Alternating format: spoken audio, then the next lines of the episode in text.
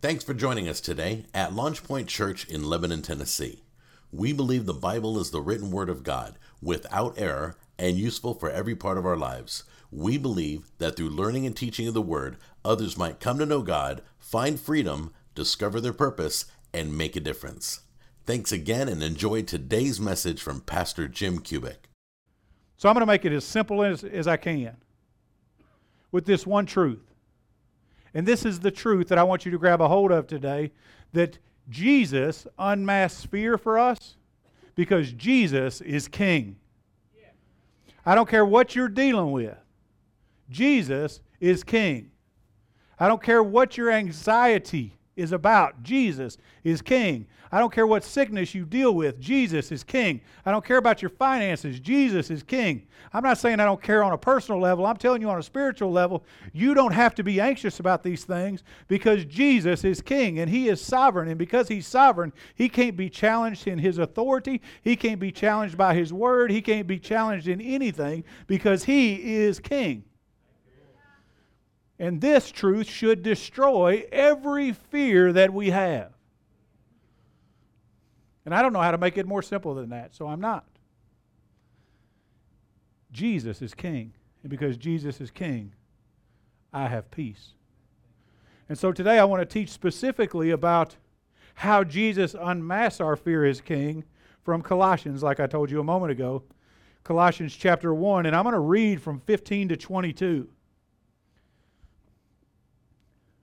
Verse 15. I love this text. This is the supremacy of Christ. Why Christ is incomparable. He is the image of the invisible God, the firstborn of all creation. For by him all things were created, both in heaven, both in the heavens and the earth, visible and invisible, whether thrones or dominions or rulers or authorities. All things, everybody say all things, have been created through him and for him. He is before all things, and in him all things hold together. He is also the head of the body, the church, and he is the beginning, the firstborn from the dead, so that he himself will come to have first place in everything. For it was the Father's good pleasure for all the fullness to dwell in him, and through him to reconcile all things to himself having made peace through the blood of his cross, through him I say, whether things on earth or things in heaven. And although you were formerly alienated and hostile in mind, engaged in evil deeds, yet he has now reconciled you in his fleshly body through death, in order to present you before him holy and blameless and beyond reproach. Amen. Let me tell you, that speaks of an incredible Jesus. I'm going to explain to you why, because of this text, we shouldn't fear.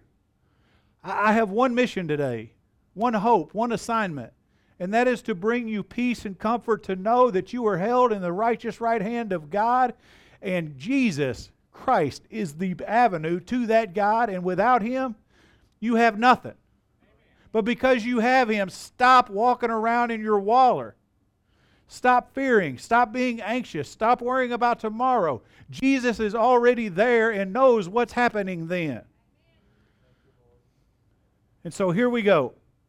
I'm going to make four succinct, hopefully succinct points.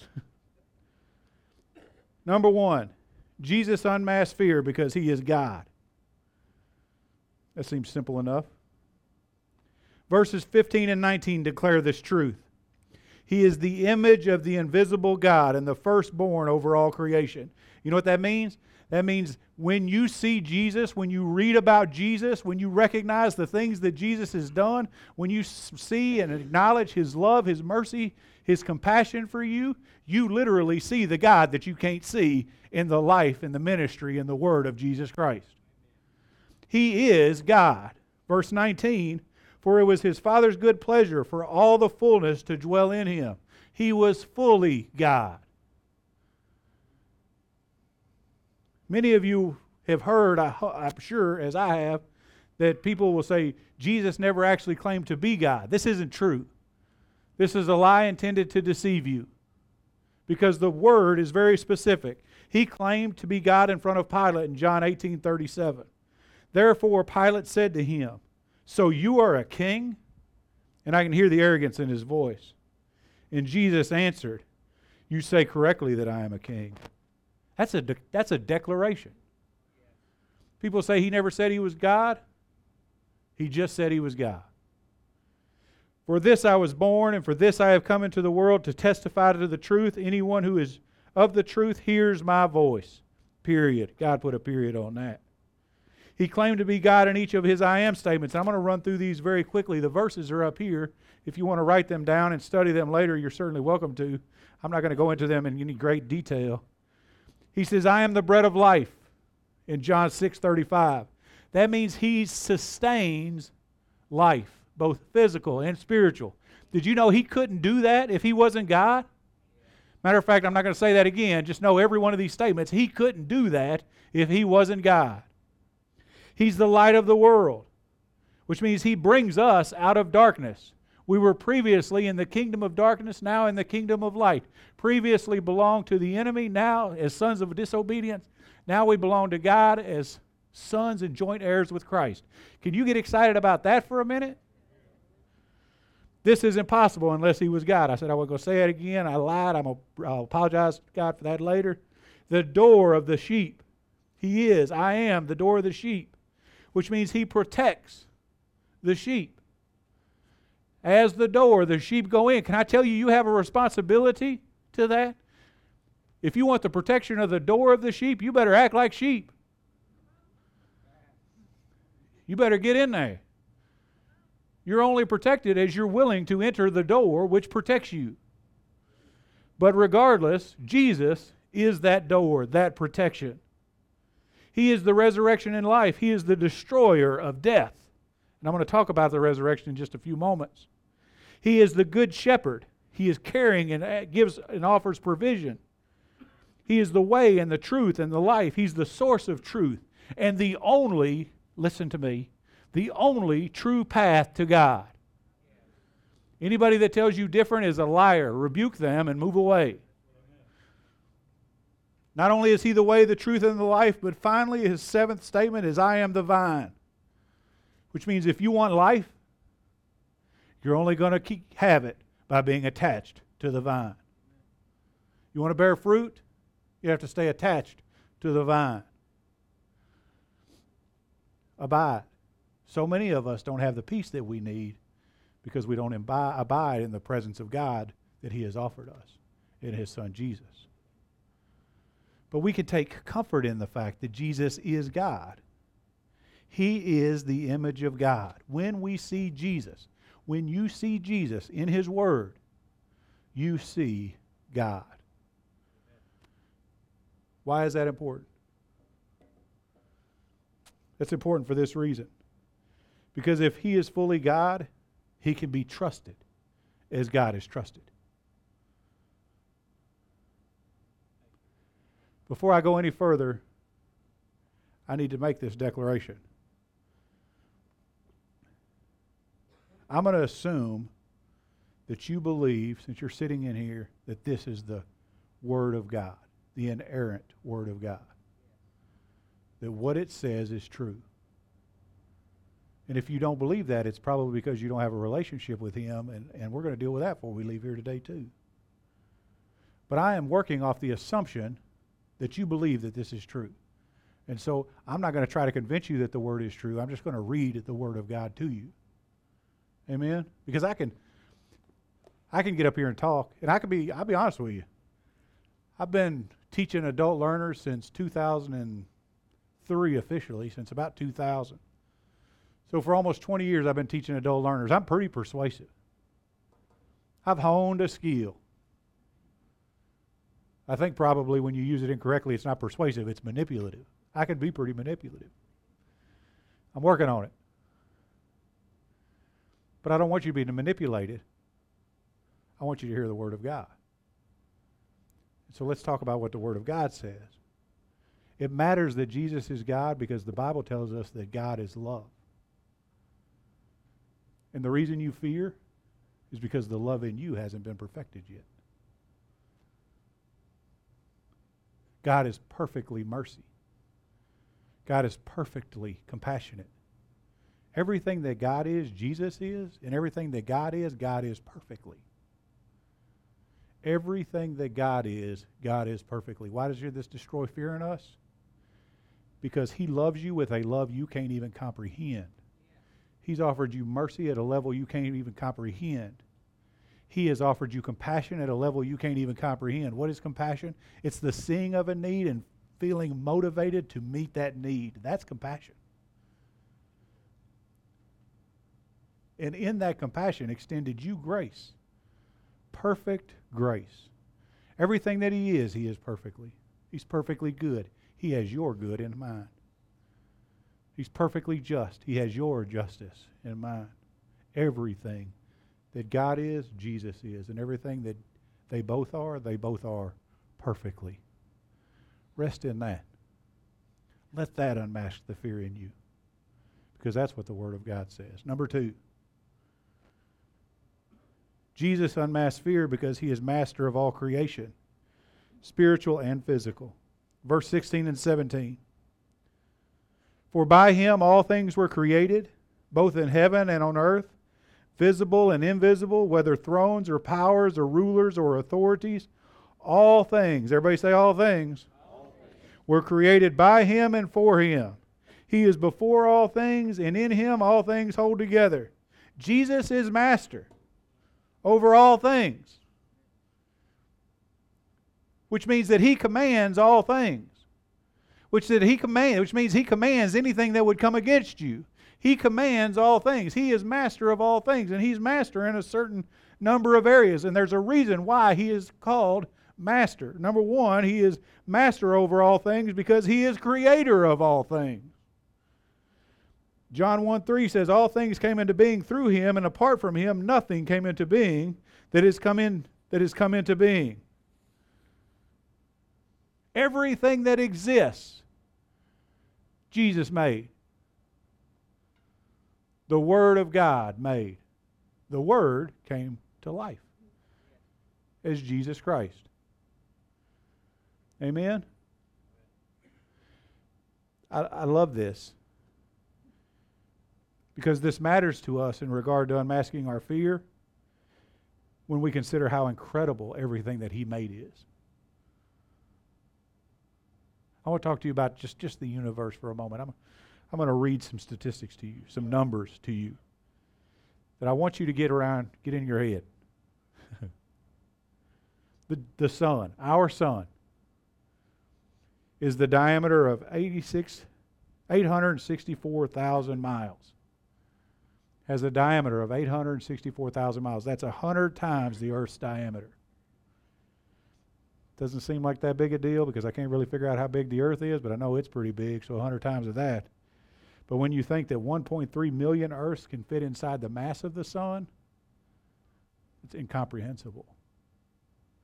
He did that. You don't think he can take care of you? The Milky Way galaxy contains hundreds of billions of suns just like ours, and many, many, many much larger.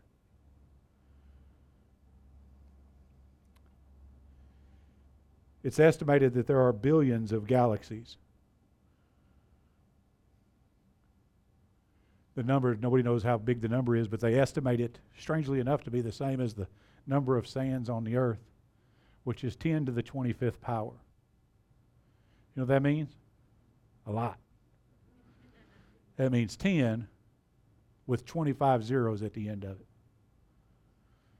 I'm going to sit here just long enough for you to do the math on that. So I'm going to be quiet till till after I'm dead because you're never going to get your mind around that number. And you don't think he can take care of you? He's capable of unmasking your fear because even if one of these little things is out of place, you don't exist. If the sun is closer to the earth than it is, you don't exist. If it's further away from the earth than it is, you don't exist. If the earth doesn't rotate on the axis that it rotates on, you don't exist. There's a billion reasons why, if it wasn't exactly the way that it is, you wouldn't exist. And yet you do exist, which proves that Jesus is capable of taking care of you if he's capable of creating you in the first place. The universe gives testimony to the greatness of our Creator. Let me read something from you out of the book of Psalms 19, verse 1. The heavens are telling of the glory of God, and their expanse is declaring the work of his hands. Does that make sense in regard to the numbers that I just gave you? I had a guy, I've heard several people say that the universe is too big for us to be the only living people in it until you read this verse. And if the universe is intended to demonstrate the glory of God to us, and that's the only reason it exists, then I say it's about the right size or maybe even just a little too small because God is bigger because He created it. And we walk in fear. What am I trying to do today? I'm trying to tell you, you don't have to walk in fear. God created you, He can take care of you. He doesn't just, He can't, it's not just that He can take care of you, He wants to take care of you. He is master over all things because He is before all things. He existed before the universe. Which means, listen to, listen to this. This is incredible to me. All this stuff is incredible to me. I, I get blown away. Sometimes, sometimes I just stare at the ceiling because I can't get my head around it. I want you to fall in love with the Word of God. If He's eternal, if He's eternally existent, before the universe and before that, and before that, and before that, that means that His knowledge is infinite, His experience is infinite and his perspective is infinite. Do you think he knows what you need? With infinite knowledge, infinite perspective over your life. Do you think he knows what you need? Absolutely, he does. And he wants to provide it for you. I'm not talking about a prosperity gospel. I'm trying to tell you that God loves you enough that he wants to take care of you. And he does take care of you. And yet we walk in fear. John 1 1 and 2 says, In the beginning was the Word, and the Word was with God, and the Word was God. This proves this to be true. He told the Jews in John 5:58, "Before Abraham, I am." Those two words should blow your mind. You am what? Yes. I am blank. What do you need? Jesus is that. I am your provision. I am the door. I am the way, the truth, and the life. I am. What do you need from God? And He'll look at you and say, I am that. And we fear. Jesus is master over all things because he holds supreme authority. We know this to be true in Matthew 28 18. He literally says, All authority has been given to me in heaven and on the earth and it's a totally different subject I'm not going to go into today, but then he gave that authority to you so that you can walk in victory, so that you don't have to walk in fear. But I want to talk about his authority. If he is the supreme authority, according to this word in Colossians, it says in verse 16, in heaven and on earth, visible, invisible, and invisible, whether thrones or dominions or rulers or authorities, all things were created by him and for him which means that anything that comes against you has no place to come against you. You have to assume the authority that God gave you. And that authority is only available in Christ Jesus. Jesus is master because he holds all authority. Stop walking in fear. I'm trying to unmask your fear today. I told you I got one purpose today to show you that God is bigger than your problem. Your, your issue. I told it at the very first sermon we did in this series when we were talking about the storm on the lake and Jesus fell asleep. We need to get to a place where we recognize that the God in our boat is bigger than the problem outside our boat. And until we realize that, we're always going to walk in fear. God is master. He is capable. He is the supreme authority. And because of that, according to Philippians 2:10, at the name of Jesus, every knee will bow, and those who are in heaven and on earth and under the earth, and everybody in this room should say, Amen. Amen. 1 Peter 3:22 says, "Who is at the right hand of God, having gone into heaven after angels and authorities and powers had been subjected to him. Everything is under his rule." Because everything is under his rule, the only thing that can come against you is what he allows to come against you. And if anything comes against you, it's only for your perfection, so you shouldn't have to worry about it anyway. Finally, he's master over all things because he holds all things together because he created it, because he came before it, because he holds authority over it. He's the one ensures that nobody's dropping a ball. Jesus is dropping no balls in your life. He can hold it together. He can keep you together. You know what you have to do? You know what your responsibility is? To abide, to rest in, to find confidence in, to find the assurance in. These are all the same thing. But maybe one of these words are resounding with you. Everything that you need, I said need on purpose, is found in Christ Jesus. Stop fearing. Stop fearing. Walk in the confidence that God gave you in His Son Jesus. Number three, Jesus unmasked fear because He guarantees victory over death. Verse 18, he is also head of the body, the church. He is the beginning, the firstborn from the dead, so that he himself will come to have first place in everything. He guarantees victory over death. He says here first, before I get into that, because I don't want to skip any portion of this, he is also head of the body, the church. Which means he's responsible for the church. And I mean that congregationally and individually. Do you think he's not capable of taking care of that which he established? How many of you guys have kids? Would you not take care of that, something you created? Absolutely. You love it, you nurture it, you make sure it has plenty of food, you do everything, you sacrifice everything of yourself so that that person might have. And rightfully so. But can I tell you, in relation to the perfection of how God does it, you're not doing it well. You're doing it well according to earthly standards, I hope. But God loves you more than you love your kids. I don't understand it because I look at my kids and I hold my daughter and I'm thinking, how is that possible? But I just know that it is. And so, as the head, He can take care of us. But also, and the thing I want to make most significant, the, the point I want to make most significant here is that he has victory over death. Because he has first place in everything. I want to read you out of 1 Corinthians chapter 15. If you've never read 1 Corinthians chapter 15, let me encourage you to do that. One of the greatest fears that people have is the fear of death. Especially the older we get. Like when I was 20, I didn't even, I didn't even think death was real. I was bragging to I was talking to some of my old Army buddies the other day, and I can remember traveling to Raleigh, North Carolina on um, from Fort Bragg one day. We were going to go party, probably something I shouldn't share with y'all, but y'all know who I was. I don't hold any secrets. I try to be pretty transparent. We're going to Raleigh, North Carolina to party. We're driving down the interstate at 70, 80 miles an hour, probably no telling, maybe a little faster. In a convertible, all of us were drunk, including the driver, sadly. And we were taking turns getting out of the back seat and on the trunk to surf at 80 miles an hour, intoxicated down the interstate. I didn't even consider death when I was 20. But now that I'm 22, death is more of a consideration.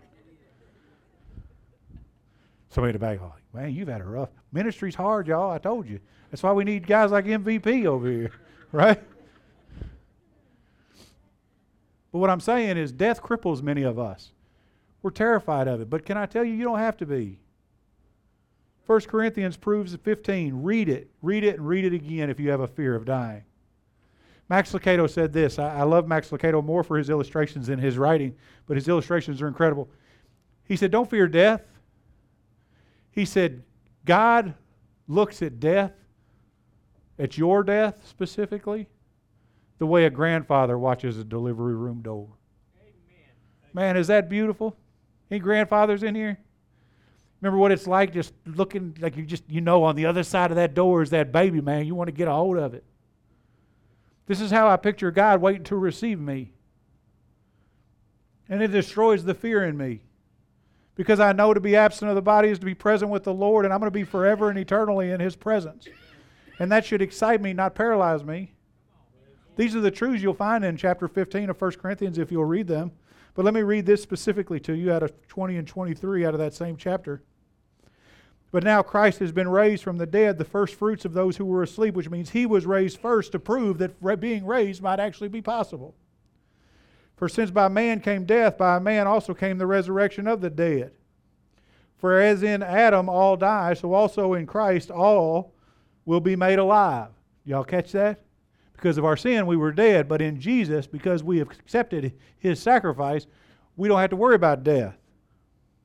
That's good but each in his own order. The first fruits, after that, those who were Christ's at his coming. Don't fear death. Because of the work that Jesus Christ did, death shouldn't paralyze us, it should excite us.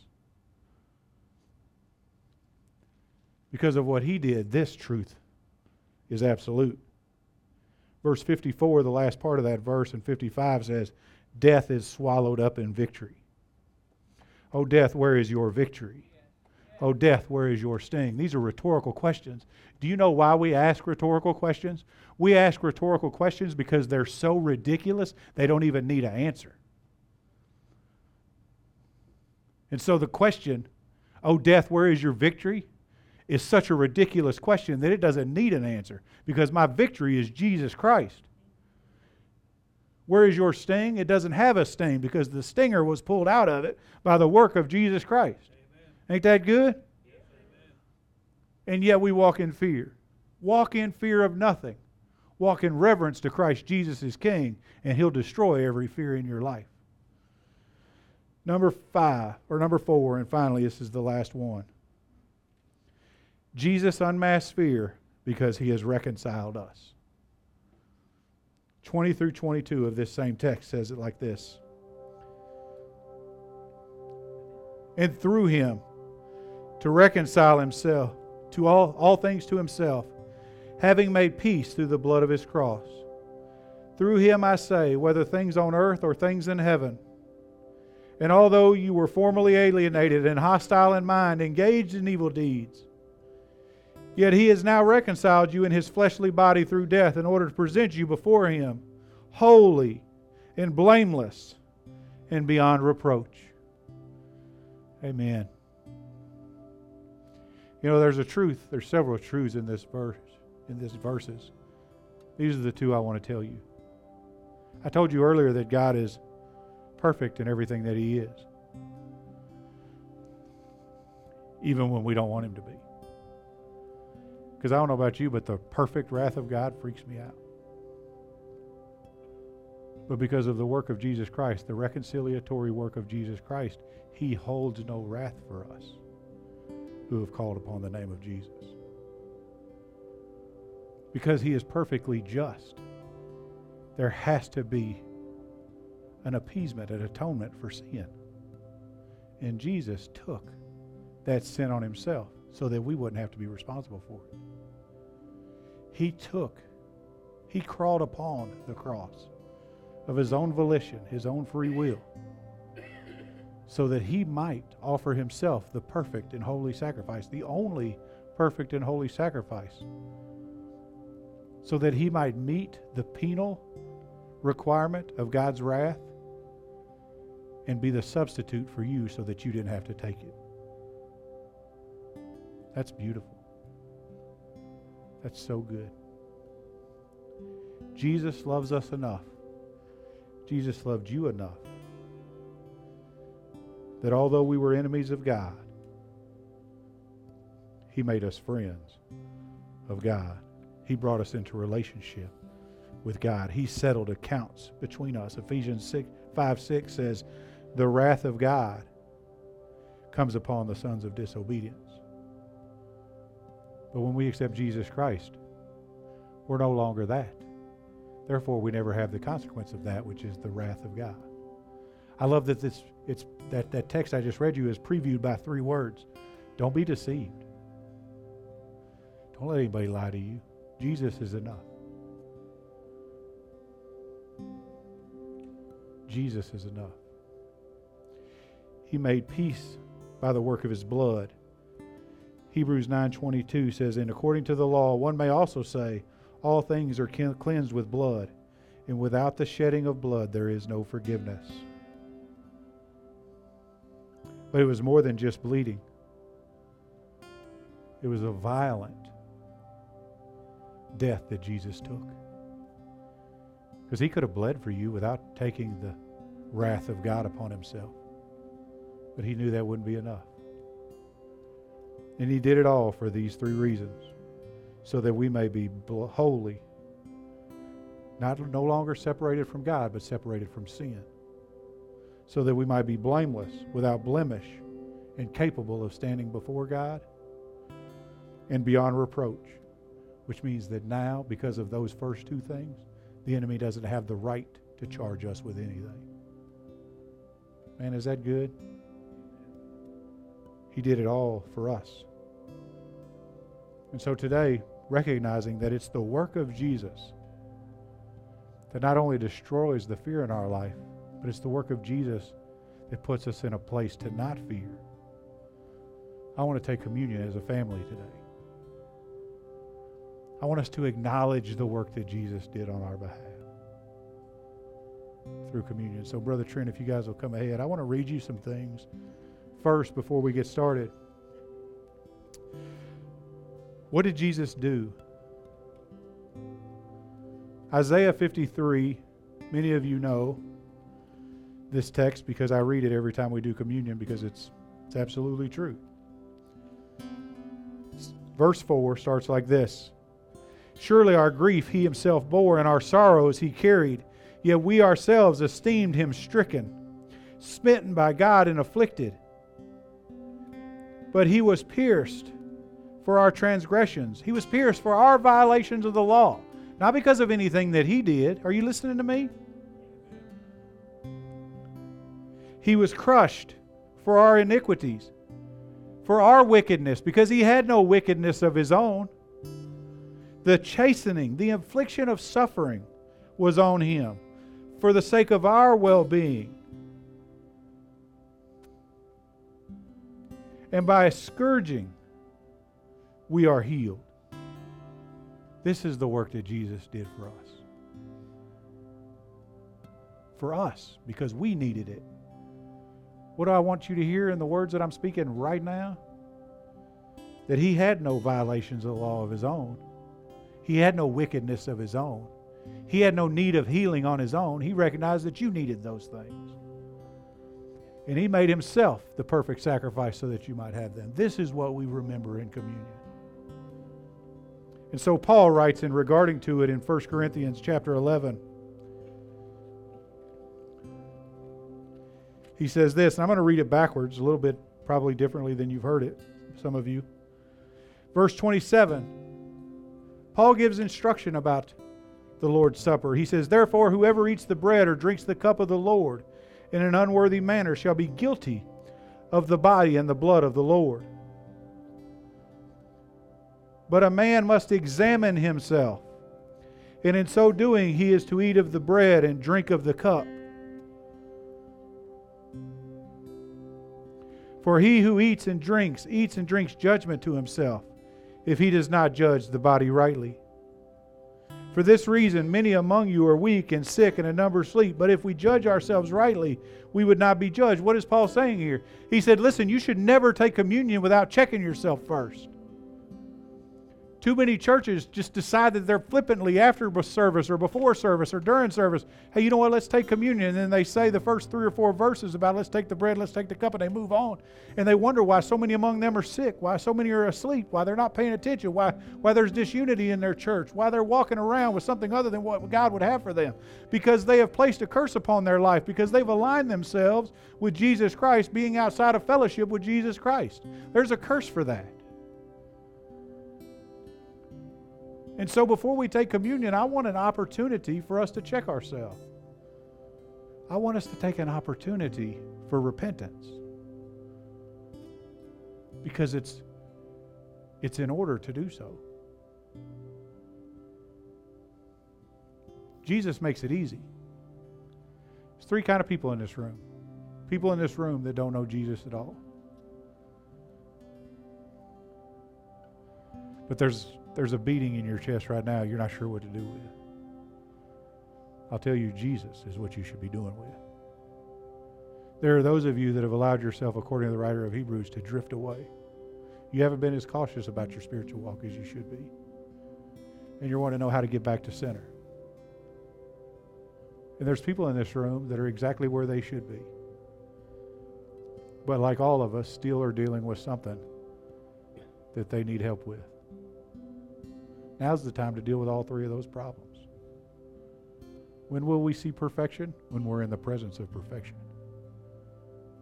And so I want to give you an opportunity today if you don't know Jesus, or if you've drifted away from the relationship that you wanted, once had, and you want that passion back, you want that fire that you remember, the passion of your youth. That's as easy as declaring Jesus Christ as Lord and believe in your heart that God raised him from the dead. And the Word of God says in Romans 10 9, you shall be saved. And that's what I want for you. Whether you've never known whether you've known and fallen away, today is the day of your salvation. But I do know that there are people amongst us that still struggle. Even though if I died right now, I'm going to heaven. I have sin in my life from time to time that I need to ask God to forgive me for. And so I'm going to pray. And if that's you, I'm going to ask you to make right with God that which needs to be made right in your life. Let's pray. Father God, in Jesus' name, we love you. And we thank you, Heavenly Father, that as we've read your word, we, we know that you love us. God, I, I pray on behalf of the people in this room, if there's anybody in this room that was intimidated or for whatever reason felt though they couldn't raise their hand, I pray that you continue to work in them and through them. God, for those of us that still struggle with things in our life. I ask you, Heavenly Father, on a personal level to forgive me of my anger and my bitterness. I ask that you show me how to forgive those that need to be forgiven. Teach me to walk in your ways, to love the way that you love, even on the days when I don't feel like it. I lay my shortfallings, my shortcomings in, at your feet, and I intend to leave them there. By the power of your Holy Spirit, won't you show me how? Thank you, God, for you are mighty, you are majestic, and you are capable. And according to your word, you love me. Thank you for everything that you are. In Jesus' name, amen. And so, for I receive from the Lord, which I also delivered to you that the Lord Jesus, in the night in which he was betrayed, took bread, and when he had given thanks, he broke it and said, This is my body, which is for you. Do this in remembrance of me.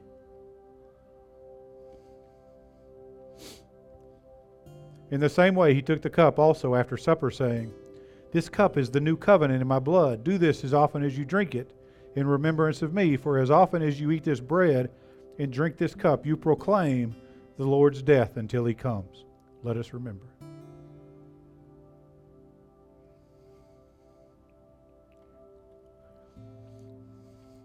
Father God, we thank you for your word.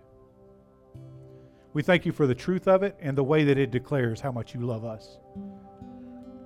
For the way that it shows us that our fear is unnecessary, that our anxiety is unnecessary, that you are master over all things, that Jesus Christ is king. And because Jesus Christ is king and we belong to you and belong to him, we can rest in the assurance that He watches over us and, according to your word, holds us in His righteous right hand. We celebrate you today, Father God, because we love you and you love us. God, my prayer is that the people in this room internalize these truths, that by the power of your Holy Spirit, they begin to walk out these truths so that they can have constantly a smile on their face and understanding that you are beside them that you are for them, not against them. That whatever they were is no longer who they are. That you have made them everything they need to be to accomplish your greater purpose on earth and in their own lives. Thank you, Heavenly Father, that you, not us, are capable of unmasking our fear. And we thank you that you have. We worship you, we praise you, and we thank you in Jesus' name. Amen.